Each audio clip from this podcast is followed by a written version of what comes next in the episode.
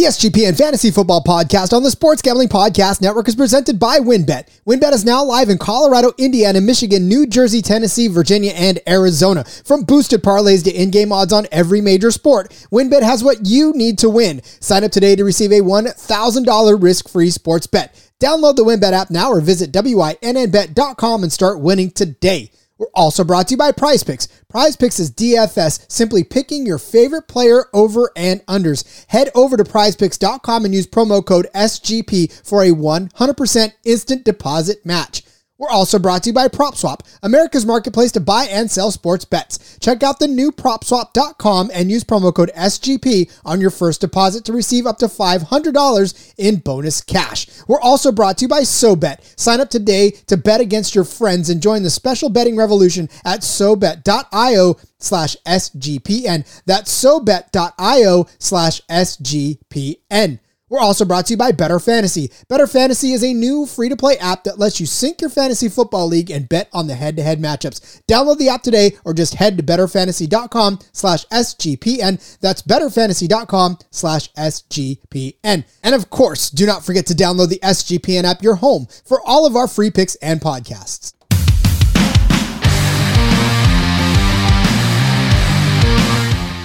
Hopefully, you are all well rested from a long Thanksgiving weekend. You had enough turkey to last you until Christmas, and that you have had uh, plenty of, as what Scott and I called it, af- uh, offline, questionable football.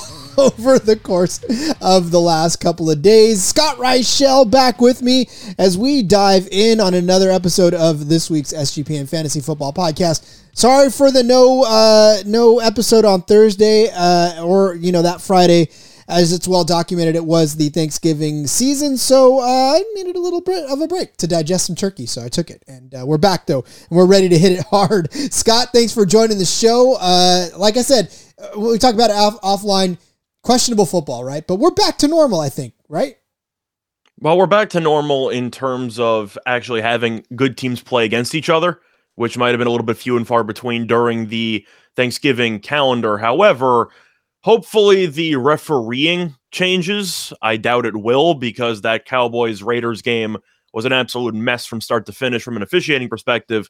But, you know, Hochuli family's been well known in the NFL. He wanted to be seen on TV and he got a lot of airtime for it. Look, when you are as ripped as the Hochulis, you want everybody to see every bit of what you've got. So uh, I guess I don't blame them for for being on TV quite a bit. So, uh, all right. Well, so we do have a game tonight. Obviously, this is Monday night. We're coming out on Monday nights. I, I warned you guys that we were coming out on Monday nights, and here we are.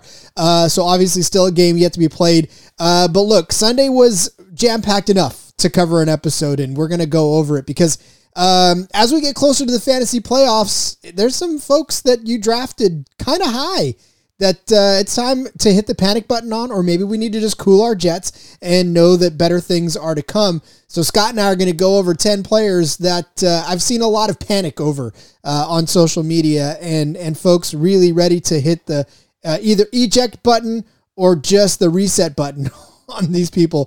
So, uh, Scott, are you ready? We're going to load these 10 up and, and uh, hopefully help some folks out this week. Yeah, let's do it. All right. We start with somebody I'm, listen, everybody forgets that us us fantasy hosts are also fantasy players and this is a guy that i am absolutely 100% panicking on and that's aaron jones look i know that he's got big weeks in him but man after last week and a couple of the weeks before that i'm starting to wonder are my aaron jones shares going to dry up he's had three not so good weeks in a row obviously the injury was one of them but um I don't know, Scott. You may have to talk me down on Aaron Jones because it seems like AJ Dillon might be sneaking in there and grabbing a piece of his pie. So, what what do we say about uh, Aaron Jones? So, I actually just want to ask you briefly on this. When you're talking about the panic button, the trade deadline in le- in most leagues is probably passed already. So, what exactly is your interpretation of panic button? Because under no circumstance are you benching Aaron Jones. But are you though? I mean, listen, I, understand that his big playability is there, but I've had weeks where, in fact, the last three weeks where he's cost me a game. Uh, where a couple more points out of Aaron Jones would have won me the week. So, I mean, you know, there's a lot of roster decisions that you can make here and there that that obviously add up to a couple of points more. But I mean, listen, I've I've wanted Aaron Jones on my on my team to produce way more than what he's been producing the last three or four weeks. So, but I'm saying, and also you watch AJ Dillon start to tear into that uh, overall mm-hmm. production. Mm-hmm. So, I, I, I, mean, I mean, you can. I don't think it's an ideal situation. It's not ideal for Aaron Jones because, of course, you have the injuries which he rushed back from. Hopefully, it's not a Russell Wilson situation where he looks awful for about two, three weeks after coming back from injury because he should have waited longer before returning.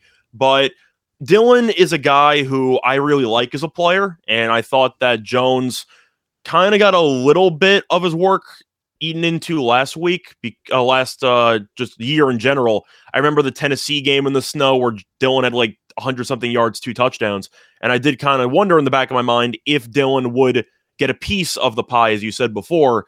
Now with Jones being banged up, I do think there are some concerns. Now, of course, Jones is still going to be the main guy, and you're assuming since they just paid him a bunch of money, he will remain to be the main guy. So I do think that if you're panicking completely, it's a bit of an overreaction.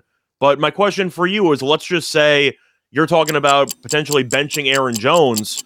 Would you bench Aaron Jones for a Myles Gaskin? I think most people wouldn't. You can make an argument based on fantasy production.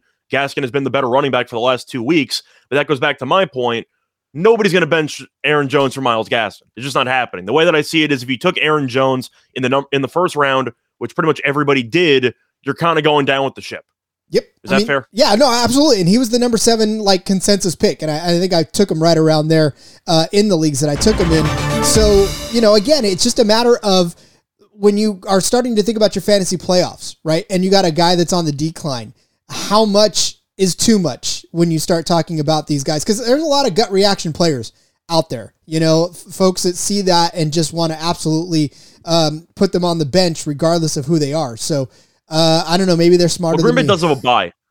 Green Bay has a bye though, so you do have an extra week for Jones to potentially get more healthy and to look less rusty than he did yesterday.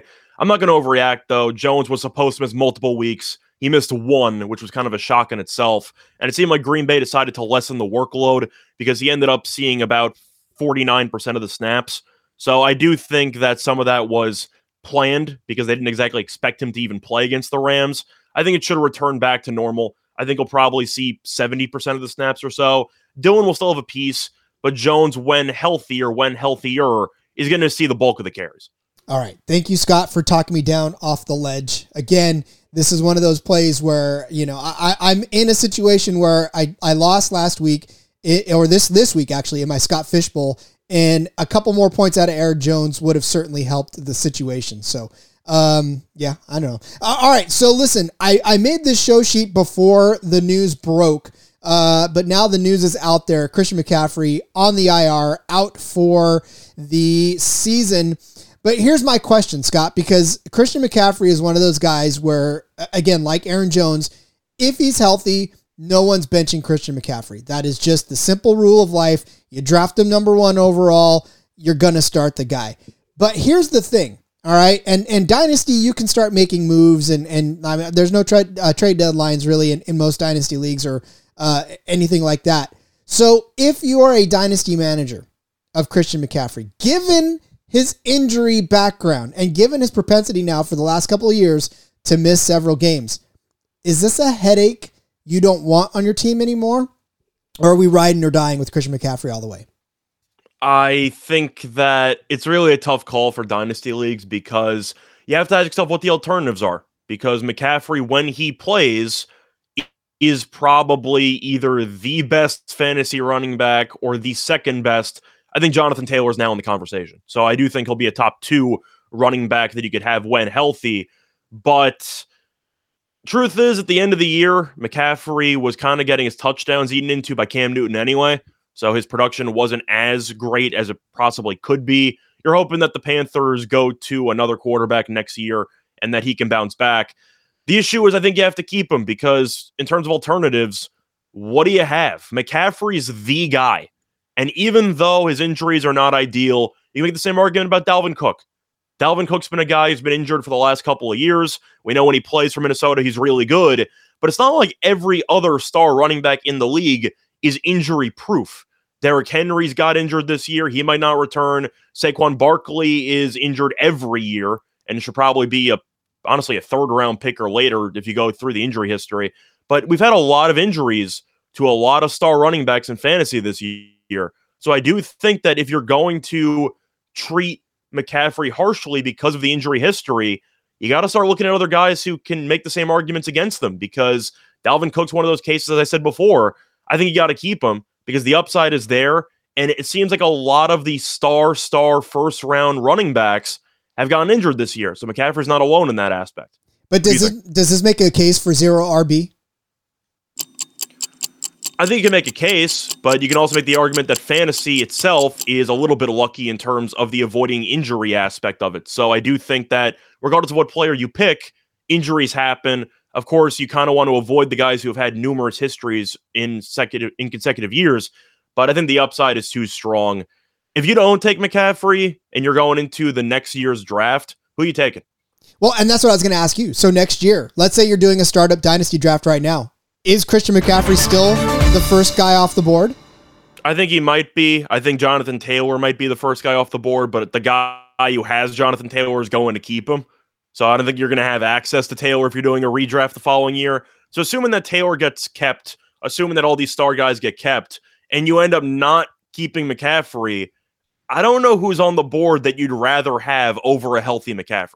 Yeah, it's tough. The running back landscape has just been so terrible, so difficult to, to manage. Well, but what do you think, by the way? Do you think Taylor has overtaken McCaffrey as the number one fantasy back? Because I actually do. I think Taylor's a ridiculous player who, when he gets the ball 20 plus times a game, is kind of just guaranteed a touchdown and 70 something yards. He's that guy that we watched Christian McCaffrey be a couple of years ago, mm-hmm. right? He's that he's that explosive running back that when he touches the ball and and he proved it too in that game a couple or last week rather when they weren't even giving him the ball in the first half and then all of a sudden they gave it to him to start the second half and what does he do? He ripped off a drive that uh, pretty much covers half the field. So he's he's proven that he's explosive and I think you're right as far as running back 1 he's definitely in the conversation now. I mean, with Christian McCaffrey next season, he's going to be one of those first round guys now where he wasn't last. If you got him as a steal this last time, consider yourself lucky because somebody that's going to try to draft him this year is not going to get him at the price that you got him last year. Yeah. So, um, I agree. All right. Somebody's stock who, uh, look, this is another one of those situations, the Aaron Jones situations. You know the production is there. You obviously know that if you have George Kittle, you are going to start George Kittle because at tight end, it's almost a barren wasteland afterwards. But you know George Kittle's been getting some production. You know that he's getting in the end zone for the last couple of weeks before last week. But then last week happens. And and also not just that, but you're starting to notice a trend in San Francisco that may very well mean George Kittle blocks more than he starts catching passes as they're running the ball at an obscene rate, which I love, by the way. I love a good running game. Um, but look, Scott, George Kittle are we are we panicking on him? I know he's a tight end, and and the tight end landscape is not the greatest, but like, is it time to panic on George Kittle? For me, no. I think that Minnesota is a bad matchup for opposing tight ends. You can look at their numbers; they are one of the best teams in the league at defending the tight end position. So I'm not surprised Kittle struggled to put up numbers last week. The Niners didn't. They scored 34 points, which is definitely you know a nice sign there. But when you're talking about the importance of running the ball, and of course, I agree with you. I think that anytime you can force Garoppolo to not try to win you to the game, instead focus on him trying not to lose you the game, you're going to win more games. I just think that's a good way to judge his career as a game manager, which I think is what he is. But you got to look at the other factor, which is if you run the ball so well and so frequently, then Kittle's a nightmare in play action. And I feel like that is where he had most of his success in the early portions of his career anyway. So I do think that getting the ground game going is going to get the rest of the offense rolling because it gives the defense something to worry about and then you can catch them off guard in the passing game. But Garoppolo, best case scenario, probably going to attempt 10, 20 passes a game if they can get away with that because the ground game will probably go for 40 carries, 200 something yards if they can get away with it. But Kittle, I'm not worried about. I think that Minnesota was just a good defensive matchup for him. And you could talk about how Minnesota shut down a bunch of opposing tight ends all season long. But Kittle's really good. Even Kelce's been been a bit quiet the last couple of weeks. Waller got injured against the Cowboys. I don't know if he's going to play next week. We'll find out that story. But I mentioned that issue with McCaffrey or with Aaron Jones and who you're going to go with as an alternative. Who are you really going to go with an alternative as opposed to George Kittle? Nobody. You got to stick with George Kittle. Yep, and you got to stick with George Kittle, and and again, he's got that injury. Uh, I don't want to say designation, but of course, you know he's been injured a, a, little bit in the last couple of seasons, which gives you pause. But it's George Kittle, and and here's the thing: I, I know that they're not going to try to go to Aiyuk and Samuel nearly as much uh, after folks watch them on tape. Uh, and, and, again, it's time to start letting Kittle back out uh, of the yard. And look, he he had touchdowns in the last three games before last week. And really, I mean, that's what you want out of a tight end is at least a touchdown. So eight eight targets against Arizona, seven against the Rams. Uh, sadly, four against the Jaguars, two against Minnesota. And you're right, Scott. I mean, it, there's really no other alternative. But if you're out there and you got scared last week by the fact that he only saw two targets and you didn't get the end zone, um, don't panic because he's got a matchup against Seattle, which I really like uh, coming up next week as well. So George Kittle not somebody you want to panic on. But now tell me, because we're moving to the, we're staying in the tight end position, but we're moving to Las Vegas because Darren Waller has got me all sorts of twisted up because I want to like Darren Waller, and then all of a sudden he does to me what he's done to me in the last few weeks, and it's just not something that I particularly enjoy out of a guy that we thought was like at least the second overall tight end. Um, but you know, when you only put up a couple of points here and there in in uh, fantasy weeks, it just wears on you. So, Scott, I ask you, as I've asked you with all these players, are we panicking on Darren Waller?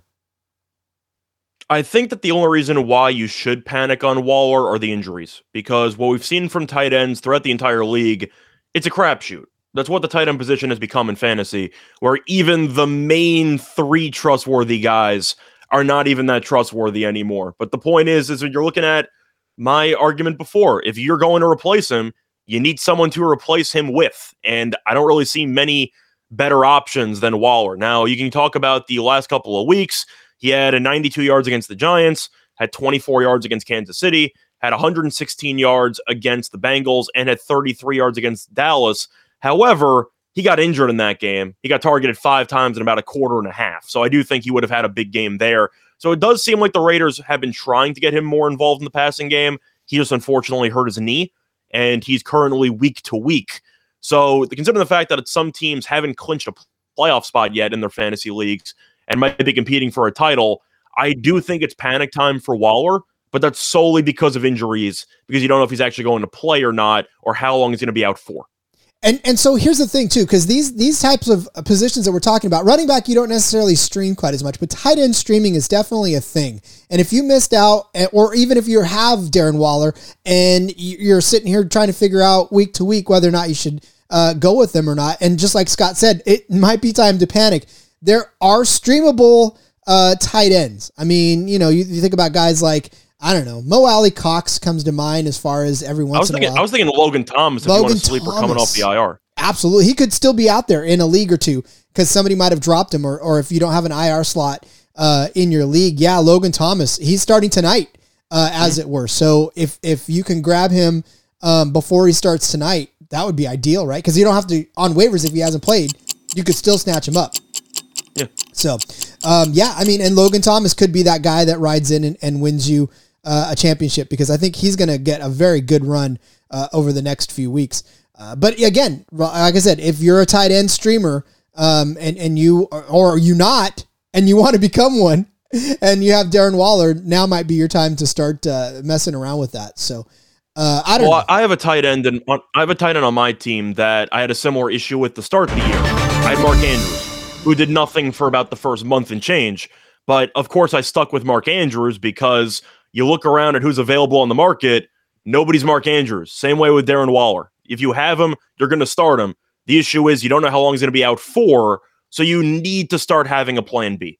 Absolutely. I know, especially yeah, especially if you're you're trying to figure out going to the fantasy playoffs uh, whether or not he's going to be available to you. Um, mm-hmm. all right, somebody who's available to you and has been available for you for most of the season.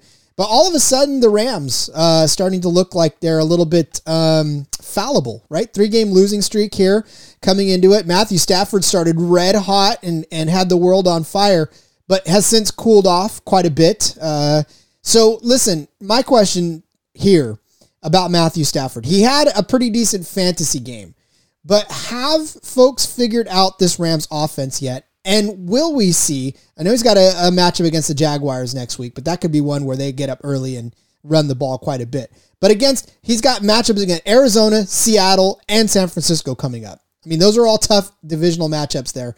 Uh, so are we worried about Matthew Stafford? Is it time to hit the panic button heading into a very, very difficult end of the year schedule? Well, I do think it's time to hit the panic button, but you're not going to bench him against Jacksonville. So no matter what you think of him right now, this is going to be the litmus test week. You have to determine if he's your guy for the next couple of weeks for a playoff run or even a title run in this case. If he performs well against Jacksonville, you're going to ride with him. It's the way it is. If he struggles against Jacksonville, then it gets interesting. But he'd be a lot better in fantasy if they included pick six touchdowns in terms of pro fantasy points because he gives has at least one at each of the last three weeks. But Stafford's a guy who his entire career has been described as a good stats quarterback who performs poorly against good teams. That was his reputation, and people blamed it on the Detroit coaching staff, which is fair because Detroit never really beats anybody. But from what we've seen this year, besides the Tampa game, he really hasn't done anything against good teams. And even Seattle has been a mess this season. So Seattle, he struggled with a little bit in that game, put put it together late. But they face off against Jacksonville, as you said. Arizona's defense has been, I'd say, okay against the pass. It's a pretty solid unit, not amazing. But Seattle's defense, again, not really sold on that unit. Colt McCoy torched them last week, so I don't. I'm not, I'm not exactly sold on the new Legion of Boom, which is completely non-existent anymore. But Minnesota's defense isn't great. Baltimore's defense has been very good lately. I think Jacksonville's a good test to see if he can beat up on some bad teams. But he really has not looked good. He's had issues with his finger as well, which we've seen the the training staff work on for the last couple of weeks. I'm not a huge Stafford guy in terms of all around quarterback play. I do think you should be lukewarm on him moving forward. You? I think it's funny because when he moved from Detroit to LA and started to play very well, uh, that was everybody's justification to say, you know what, Matthew Stafford's been great this whole time. He's just been held down by the Lions. And part of that could have been true. But I think these last few weeks, we're starting to see uh, what happens when the league catches up with a player on a new team. Because again, we've always said that the, the NFL is a very wise, wise organization where coaches will catch up to you, right? I mean, you could look great but then all of a sudden the film starts to catch up. And I think this is where we're at with Matthew Stafford. And like you said, Scott, this is going to be the big test is whether or not Jacksonville can uh, at least stay and keep pace with the Rams. Because by all rights and accounts, they've proven that they could blow out some teams. I mean, they, they've proven that they can put some the, teams away. Yeah. The Rams are favored by about 13 and a half points. So you're expecting a bloodbath. The Rams have lost three in a row. They need a get right game. This is the definition of a spot where you should win this game by 40. And the question is, are they going to show up and have enough, I'd say, focus to get the job done? I think Stafford goes off this week because I think that the Rams are going to need him to. But if he struggles, then I do think it's time to start preparing other options.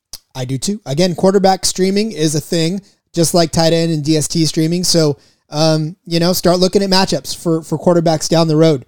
Uh, all right. And while you do that, we're going to step away for an ad break. Come back. We got five more to go here on the SGPN Fantasy Football Podcast. Are you ready to win money and boost your odds? Of course you are. WynnBET is now live in Arizona, Colorado, Indiana, Michigan, New Jersey, Tennessee, and Virginia, bringing the excitement of Wynn Las Vegas to online sports betting and casino play. You get exclusive rewards right at your fingertips, so get in on all of your favorite teams, players, sports from the NFL, NBA, MLB, NHL, golf, MMA, WNBA, college football, and so much more. Plus, WynnBET has some brand new bonuses for yet another week of NFL action. So please make sure to get in and use some of those bonuses on your favorite Week 12 action. New users, You bet a dollar, you can win $100 on any sport. Plus, you can get up to $1,500 as a free bet on WynnBET if you make a first deposit of $20 or more. And whatever your first wager is, WynnBET is going to match it 200%. So you bet 100 bucks, you're going to get $200 for free. Of course, that max wager is in effect of $750. So that 100 $1,500 match eh, is still in effect. Great promos, odds, payouts, all happening right now at WynnBET. From boosted parlays to live in-game odds on every major sport, we have what you need to win. Are you ready to play? Sign up today. You're going to get a special offer. It's a risk-free $1,000 sports bet. So bet big, win bigger with WynnBET. Download the WynnBET app now or visit wynnbet.com. Prize Picks. We are brought to you as always by Prize Picks. It is the easy way to play daily fantasy. It's daily fantasy simplified. Look, you pick two to five players and an over under on their projection, and you can win up to 10 times on any entry. You can use the promo code SGP right now. You're going to get a 100% deposit match up to $100. It's you versus the projected numbers. That's it. No middlemen, no nothing. You versus your knowledge. Prize Picks, ton of stats to choose from, including yards, receptions, touchdowns, fantasy points, so much more. Plus, it allows mixed sports entry, so you can take the over on LeBron on one side, combine it with the under on Mahomes in the very same entry. Very few places you can do that. Prize Picks also offers every sport you can think of, like NFL, college football, NBA, college basketball, MMA, soccer, MMA Pretty much, if you could think about it, it's probably there. Prize Picks also has an award winning, easy to use mobile app, both on the App Store and on Google Play. It's 4.8 star rated in the App Store with rave reviews, plus entries can be made in 60 seconds or less. It's literally that easy. Prize Picks also offers safe and fast withdrawals, so make sure you head over now to prizepicks.com. Use that promo code SGP for the 100% deposit match. We're also brought to you by PropSwap, America's marketplace to buy and sell sports bet. If you are not using PropSwap, you seriously are missing out. PropSwap is America's number one app to buy and sell sports bet. You can find the best odds in the country because you're buying directly from other bettors. Use promo code SGP on your first deposit. PropSwap's going to double it up to $500. Double the cash once again means double the odds. If you love sports betting, you're listening to this, I know you do, you need to be using PropSwap. Sellers across the country list their sports bets for sale, and thousands of buyers visit PropSwap every day to find the best odds on futures, props, and parlays. The average prop swapper makes $500 a month just buying and selling sports bets on PropSwap. Who couldn't use an extra 500 bucks a month, especially now with the holidays coming? You could use that. So get started today. Going to propswap.com or download the PropSwap app. PropSwap is where America buys and sells sports bets.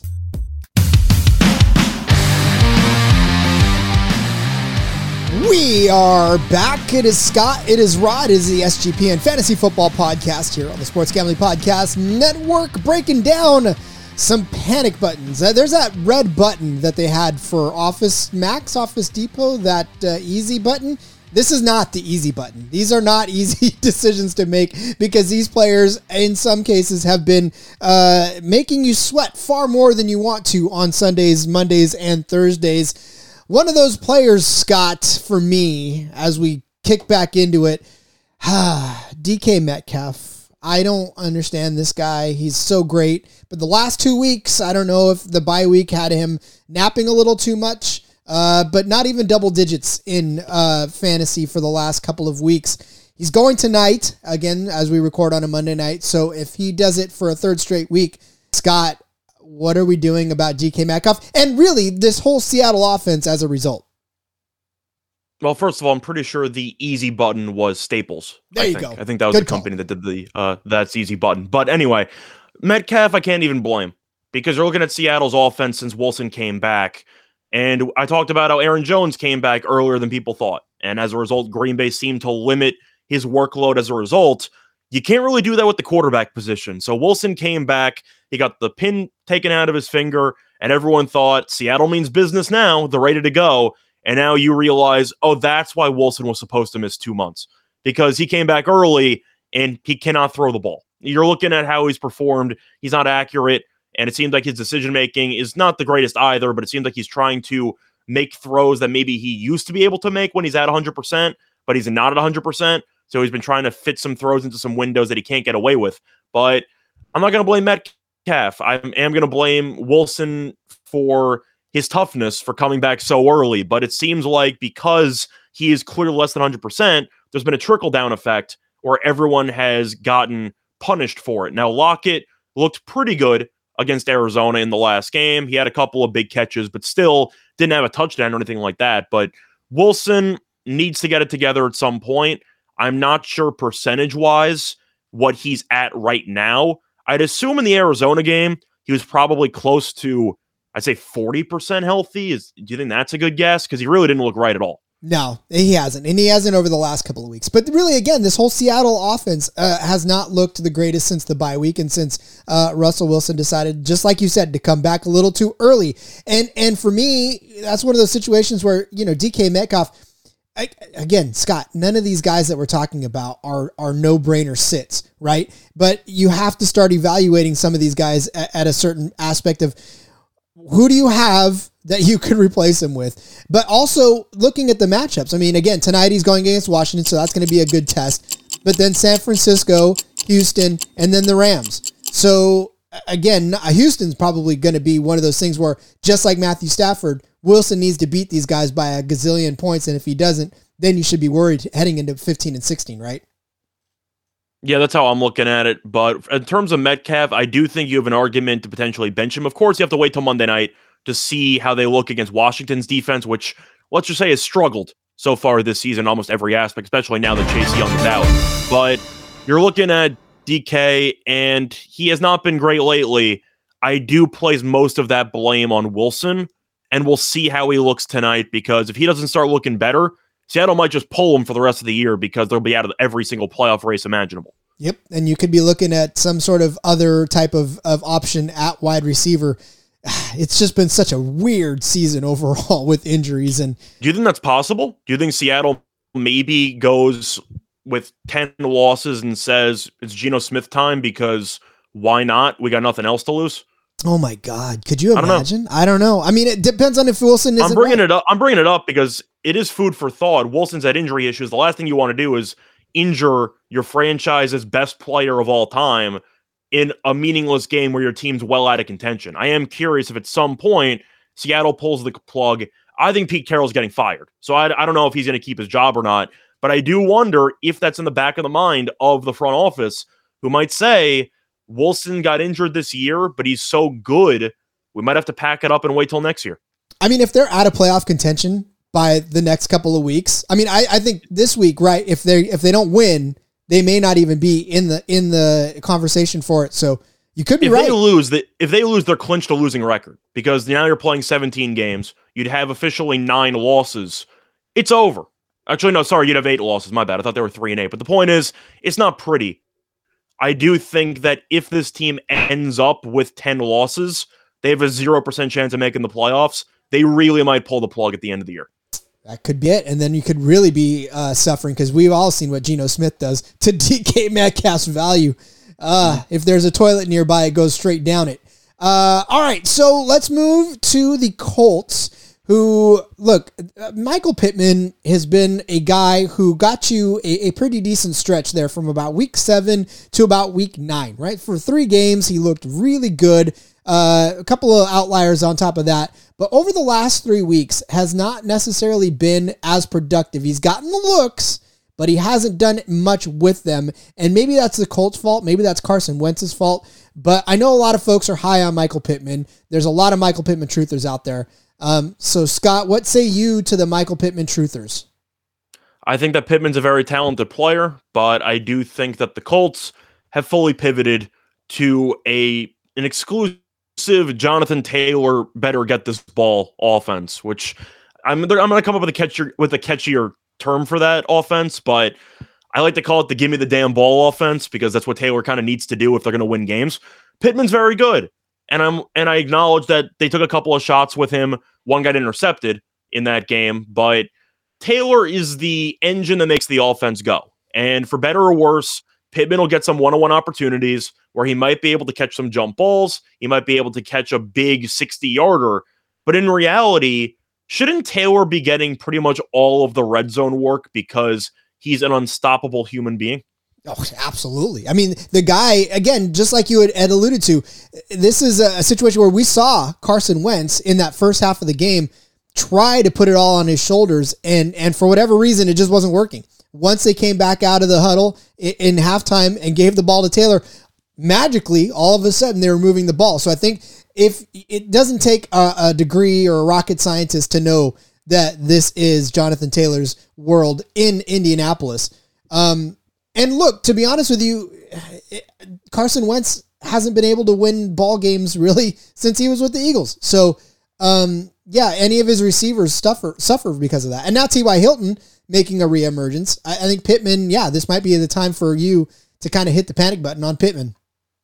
But even when Pittman was doing well for about that month stretch, was he a huge reception guy or was he just catching a couple of jump balls per game for a touchdown? I am. They were 50 50 balls at that, you know, because that's again, what I'm saying. Yeah. So that's what Pittman does. Pittman's the kind of guy who can get you a big completion with a jump ball.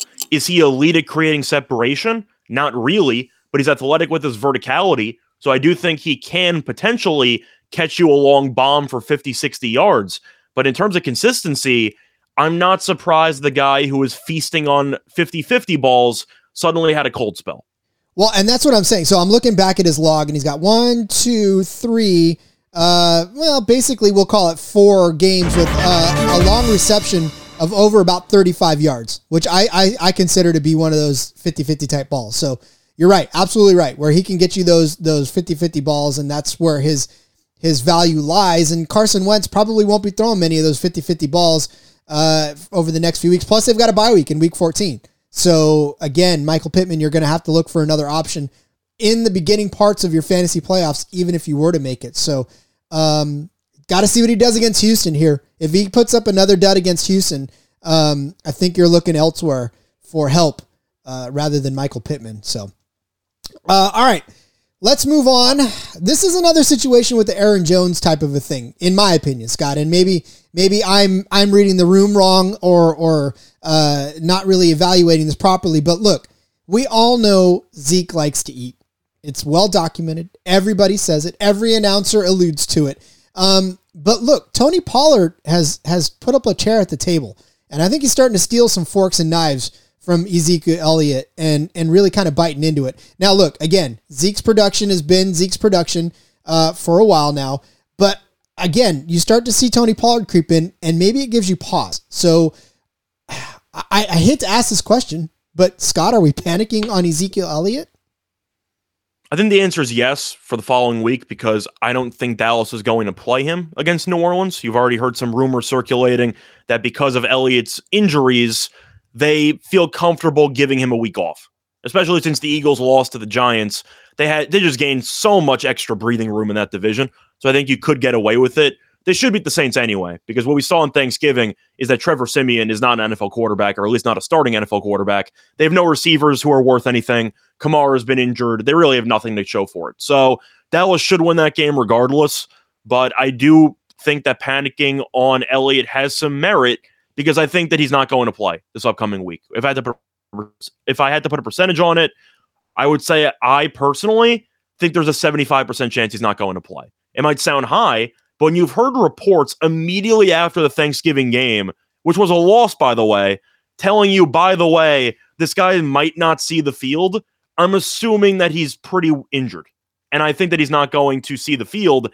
And even when he is there, I think Pollard's a more talented running back, which sounds like heresy, but I do think it's true. Now, Elliott is an elite blocking running back, which goes really just under under the radar because he's so good at blitz pickup. It's pretty much him and Marshall Faulk, as far as I'm concerned, is like the best two uh, blitz pickup running backs, arguably of all time. But I do think that Elliott doesn't have the explosiveness he used to have. The ball security's been an issue and Pollard is extremely twitchy. And you notice when either of them are on the field, there's a drastic explosiveness differential between the two of them. So I think that Pollard should continue to have a role in this offense, which is really concerning for Elliott fantasy owners. But I'm not starting Elliott next week no matter what because I think he's not going to play. Yep. And and again, with Taysom Hill taking the snaps, um, you got to think that this is going to be one of those situations where they really can just hand the ball to Pollard as much as they would to Elliott. and and let him go. Um, because you know, here's the thing with with the Dallas Cowboys and the way they run their offense, like it's Dak Prescott doing Dak Prescott things, and when they try to force, it seems to me as as the the passive observer that I am sometimes with the Cowboys, that when they try to force feed Zeke is when things go wrong. Uh, when it sort of develops naturally and the game flow goes, he's more productive. But when they try to just force it to him, defenses know what they're trying to do and they pin their ears back and go after Zeke. So, um, I mean, again, it, it's he's not the first round pick that most people had him as, and maybe you got him in the background of the second round. But I mean, you're gonna have to start looking. Hopefully, you grabbed Pollard, right? Hopefully, you had the foresight enough to grab Pollard. So if he does sit, you know that you can plug him in. But if you didn't get Pollard, um, I, I hope you're making some other plans uh, for Ezekiel Elliott. Bettor Fantasy. It's a new free to play app that lets you sync your fantasy football league and bet on the matchups. You can cash out for gift cards when your bet hits and even help raise money for charity along the way. It's a brand new company. They want to grow their early adopter community, so get in there. It's the slick and fun app to use. One of the reasons we love it so much is that they're offering prop betting. So if you're in a state that hasn't legalized gambling yet, and I know I'm sitting in a chair in a state that's like that, you can get in on some prop bets on Bettor Fantasy Plus. They just added a cool bonus. If you can get your entire league, listen to this, entire league to join Bettor Fantasy. They're going to give the league a $150 gift card to get a sick ass trophy from trophysmack.com. Who what league does not need a trophy, right? I mean, if you're playing in one without a trophy, this is a great incentive to get in. It's free. So it's totally free to play. Download today for the Android or iPhone. Check them out today at bettorfantasy.com slash SGPN. That's B-E-T-T-O-R fantasy.com slash SGPN.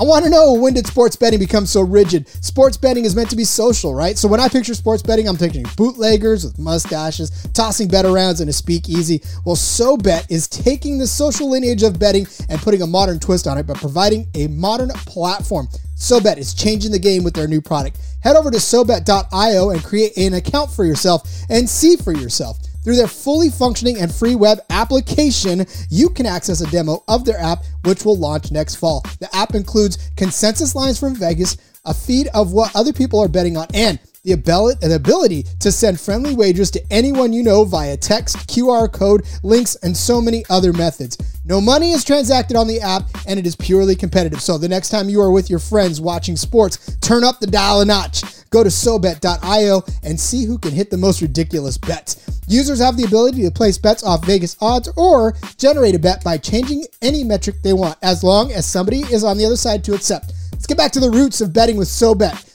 Go to SoBet.io slash SGPN. That's SoBet.io slash SGPN today to join the revolution. And as always, the SGPN app is now live and available for you on the App Store and the Google Play Store, giving you easy access to all of our picks and our podcasts. While you're at it, toss this show an app review and download the SGPN app today.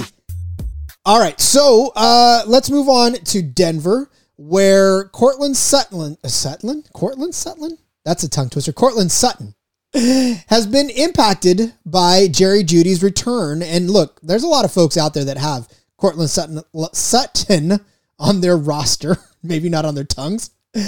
But uh, look, he's done you well for the better part of the season. Every once in a while, there's haven't been some good games in there, uh, especially the last few weeks. But if you are a person hanging on to Court, Courtland Sutton, are you panicking or have you already panicked and this is just too late now? I think the answer is B because I had Sutton and I dropped him about three weeks ago. I wasn't going to have it. Now, Sutton's a guy who I've got a lot of value on. I got him I, in the double digit rounds, honestly, off of injury because a lot of people were selling on him. I thought there was upside there. Denver gave him a contract extension, so they do like what they see. The issue is that Bridgewater's never been a guy to accumulate a large number of passing yards. They have a two headed monster in Gordon and Williams. Williams is very good, by the way. So I, I do hope he gets more touches moving forward. But the point is, is that Denver has embraced the identity, run the ball first, throw the ball second, and we'll go from there. So Sutton has been a big play receiver. The issue is he has a quarterback who don't necessarily who doesn't necessarily like to throw the deep ball. So I kind of feel like Sutton is a receiver without a home because he doesn't fit the actual system that Denver's trying to run but he has the talent to be more involved in the offense. I gave up on him in terms of fantasy production. I like him as a player. I hope he does well in the future, but I really went in a different direction because I couldn't keep waiting around for him to maybe get a deep target or two, which he's not getting. So I think it's time to move on from Sutton. If you're holding on for him because he has a, the chance to explode, maybe that's true. But with Jeudy back in the lineup, he's done next to nothing. I think it's time to move on. I mean, you get that that game out of him where he can go for what was it, uh, 120 yards on seven catches and a touchdown. Uh, but then again, a lot like Pittman, what you we talked about with Pittman, Scott, is that this guy has had long catches of over 30 yards, one, two, three, four, four times. Uh, and so you're right. He's he's a Pittman esque type of a situation where he can do well if he can catch those long uh, jump balls or even uh, 50-50 balls. But outside of that, I mean, again, last week, three three targets, two catches, 17 yards. I mean, that's not a stat line you're at all happy with, especially the week before, two catches, 29 yards. And the week before that against Dallas, only one catch for nine yards. Uh, so yes, Jerry Jeudy returning has really dipped into Sutton's uh, overall viability. Um, and if you have yet to panic on him, uh, now is the time to panic. And I think you can do just like Scott did and just sort of jettison him from your lineup, make up some space for maybe a defense that you want to stream heading into the fantasy championship. What'd you do to well, replace? Mike, well, for my question for you though is Sutton on most fantasy teams is what a wide receiver four flex, give or best. take. Yeah, flex tops. Yeah. So the point, I'd say it's a flex for a desperate team, but the point is, it's he's usually a wide receiver four. Is there really an, a necessity to cling to a wide receiver four? Not in my. They're not going to use him anyway. So my logic was, I'm never going to start him because I can't trust him. Then why is he on my team? Good call. And again, even if you're a, a fantasy or a, a, dynasty person, um, maybe it look like or time to, to look for a, a buyer, somebody who believes in Courtland Sutton. Uh, maybe he goes to another team and, and your value increases even more. But I don't know. We'll see. Jury's still out for him. Uh, all right. Somebody who I absolutely get tons of questions on a weekly basis about, uh, and really for good cause, I suppose, because you never know with this guy. And we're talking about Mike Williams and, and maybe the Chargers as a whole. Uh, which week's going to be a Mike Williams week? Uh, last week certainly was not a Mike Williams week. Uh, in standard leagues, he only got you 3.9 points. But the week before, a Mike Williams week. Scott, do we panic because we don't know when, or do we just roll him out and take what we get? I panic. But then again, I've also been low on Mike Williams for most of his career. Now, I know that he was unbelievable for about the first two months of the season. He's another jump ball receiver. It's what he is. He's the kind of guy who can break one for 70 something yards. We saw that against Pittsburgh, where he saved his entire fantasy night in the final two minutes of the game because he caught a 60 something yard touchdown pass to give his team the lead at the end. But is Williams a great route runner underneath? No, that's Keenan Allen's job. Is he the kind of guy who's going to get you eight receptions in a game? Usually, no. He's the kind of guy who gets you four receptions for maybe a 60 yard touchdown, and that's his fantasy day. So I'm not a big Mike Williams guy. He's been surprisingly healthy this year, which I'll give him props for because that has been an issue in the past. He seems to get injured all the time.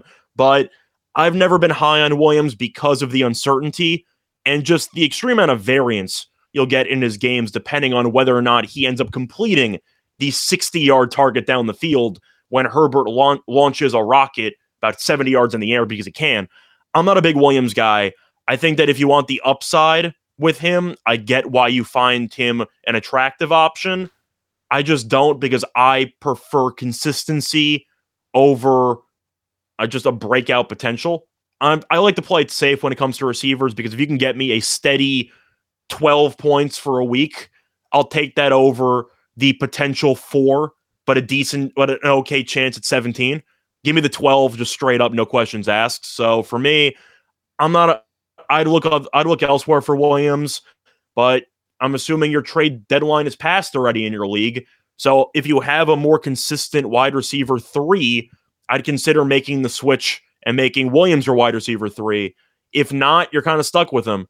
But we keep talking about these jump ball receivers who, if they don't get the big completion, they're going to let you down. And that seems to be the case for what we've seen from Mike Williams for the last couple of weeks.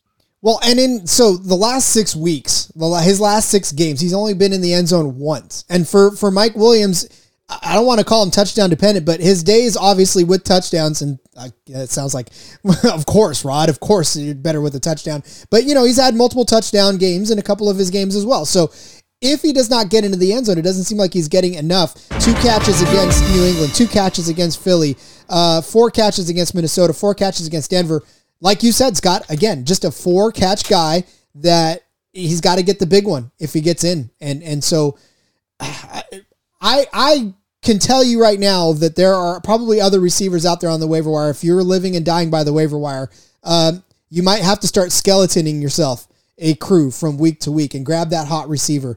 Um, I read on the um, in between media. Not that we necessarily uh, tout other sites on this, but uh, the the fine folks over there in between media put out a, a big holiday uh, list of, of things to do, and and one of them just stuck with me, and and it is don't be afraid to borrow somebody for a week, right? If there's a hot receiver with a good matchup that you think is better than Mike Williams given you or is going to give you that week, don't be afraid to do that. Uh, I know we all love to just set it and forget it, but sometimes you just need to Frankenstein a roster together to get you through the end of the season. Uh, and I think Mike Williams is one of those guys where if you can find a better a receiver with a better matchup on the waiver wire, you could probably feel safe uh, starting him over Mike Williams. Am I wrong, Scott, or, or am I off base? No, I think what you said is accurate, and I learned something similar to that a couple years ago because I ended up at one point having DeSean Jackson on my team as a wide receiver three back when he was still good and you know whatever. But the point is, is that he was the ultimate boomer bust guy his entire career because he would never catch more than four passes a game. He'd occasionally burn you for 70 yards and a touchdown, but most of the time, if he didn't catch the big one, you wish you started somebody else. And a lot of the guys we talked about on this show have kind of also fitted that mold where you're looking at a guy who has big playability, but if he doesn't get it, you're he's going to disappoint you. And I do think that Mike Williams is one of those guys. And what I ended up doing with DeSean Jackson, I picked up a couple of receivers I liked matchup to matchup week by week, and it worked out well for me. So I do think that's a good piece of advice. If you find somebody against a Jacksonville, if you find somebody against a Houston or just yeah, against any poor defense, I do think there is some merit trying to shop around and find somebody who you can trust even for a given week. Hey, you could very well pick up DeSean Jackson again this time around because uh, he's out there and he might be fantasy viable all of a sudden again. Probably not, but I'm sure he's out there for sure. I don't think I, I think that picking up DeSean Jackson is you just picking up a poor man's Mike Williams. That doesn't solve any of your problems. That just creates the same exact dilemma you were in in the first place. But I've always been more of a volume guy where I like consistency over everything else because in fantasy, it's so unpredictable. Touchdowns are going to vary no matter what. Give me a guy who can at least bring in yards week in, week out. And Williams is just not one of those guys.